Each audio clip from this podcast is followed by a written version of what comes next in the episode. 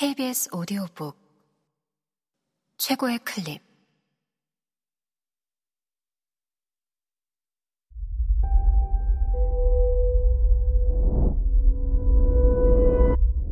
KBS 오디오북.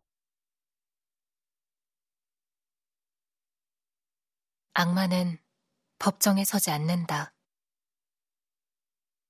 저자 도진기 결혼? 하며 되묻는 명진의 입가에 살포시 웃음이 떠올랐지만 뜻을 알기 어려웠고 대답은 없었다. 이 사실을 한 나머지 세 명은 뒤통수를 맞은 느낌이었다. 결혼? 그때까지 생각해보지 못하고 있었다. 명진은 한 해 일찍 대학에 입학했기에 나이도 상대적으로 어렸다. 명진을 대하는 마음도 각기 다를 수밖에 없었다. 하지만 버리려던 장난감도 누가 주워가려는 걸 알면 슬쩍 손을 거두는 게 사람 마음이다. 하물며 김명진은 외모든 내면이든 신부감으로 나무랄 데가 없었고, 어쨌든 2년의 청춘을 같이 한 여자가 아닌가. 얼떨떨한 기분도 잠시, 곧이어 조바심이 덮쳐왔다. 신창순의 태도가 자신만만한 만큼 세 사람은 다급해졌다. 결국 이들도 앞다투어 청혼을 하기에 이르렀다.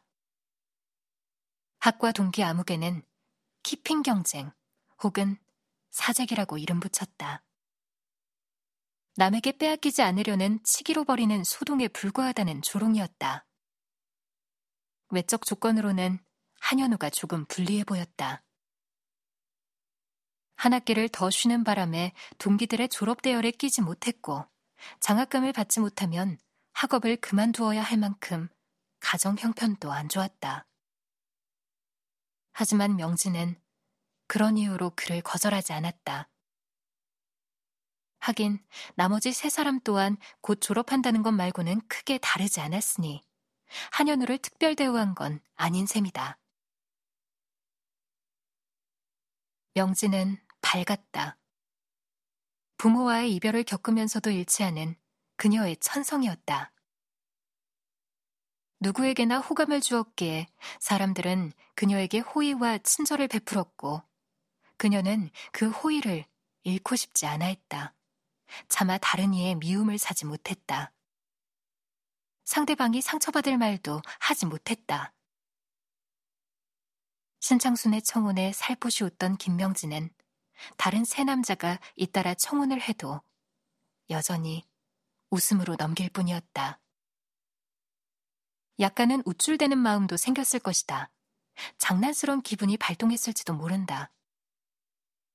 그녀가 나중에 한 행동을 보면 그런 것 같다.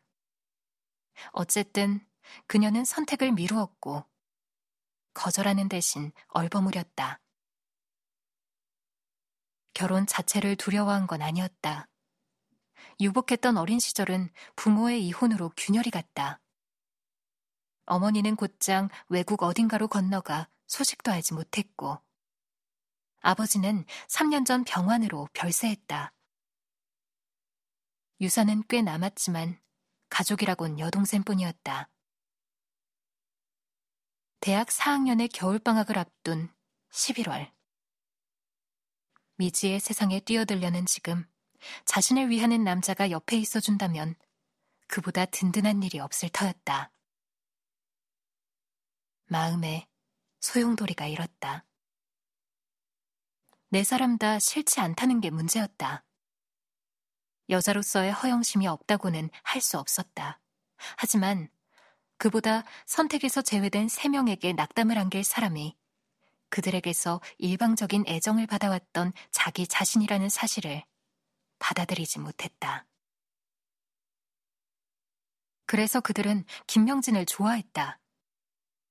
처음 그들의 눈길을 붙잡았던 건 김명진의 외모였지만 지금은 오로지 그 이유 때문에 그녀를 좋아하는 건 아니었다.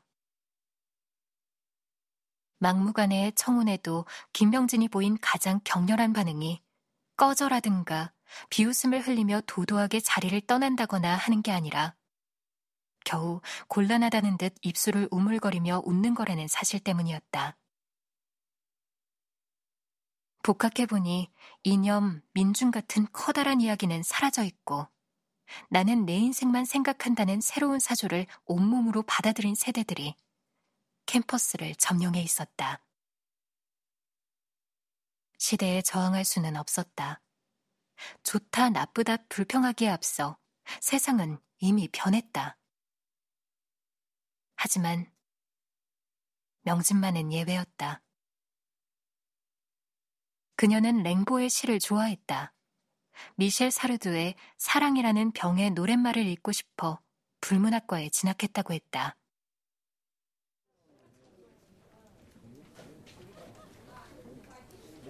친구의 무리한 대리 출석 부탁을 들어주었다가 들통나서 곤란을 겪기도 했고 남자친구와 헤어지고서 술에 취해 새벽에 찾아온 친구의 상담 상대가 되어주다가 다음 날 시험을 망치기도 했다. 어수룩할 만치 상대방을 배려했다. 게다가 그런 여자로서는 놀랍게도 아름다웠다. 그녀는 밝았지만 그것으로 상대를 압도하지 않았다. 울 때는 마치 어린아이처럼 엉엉 목 놓아 울었다. 그런 그녀를 그들은 좋아했다.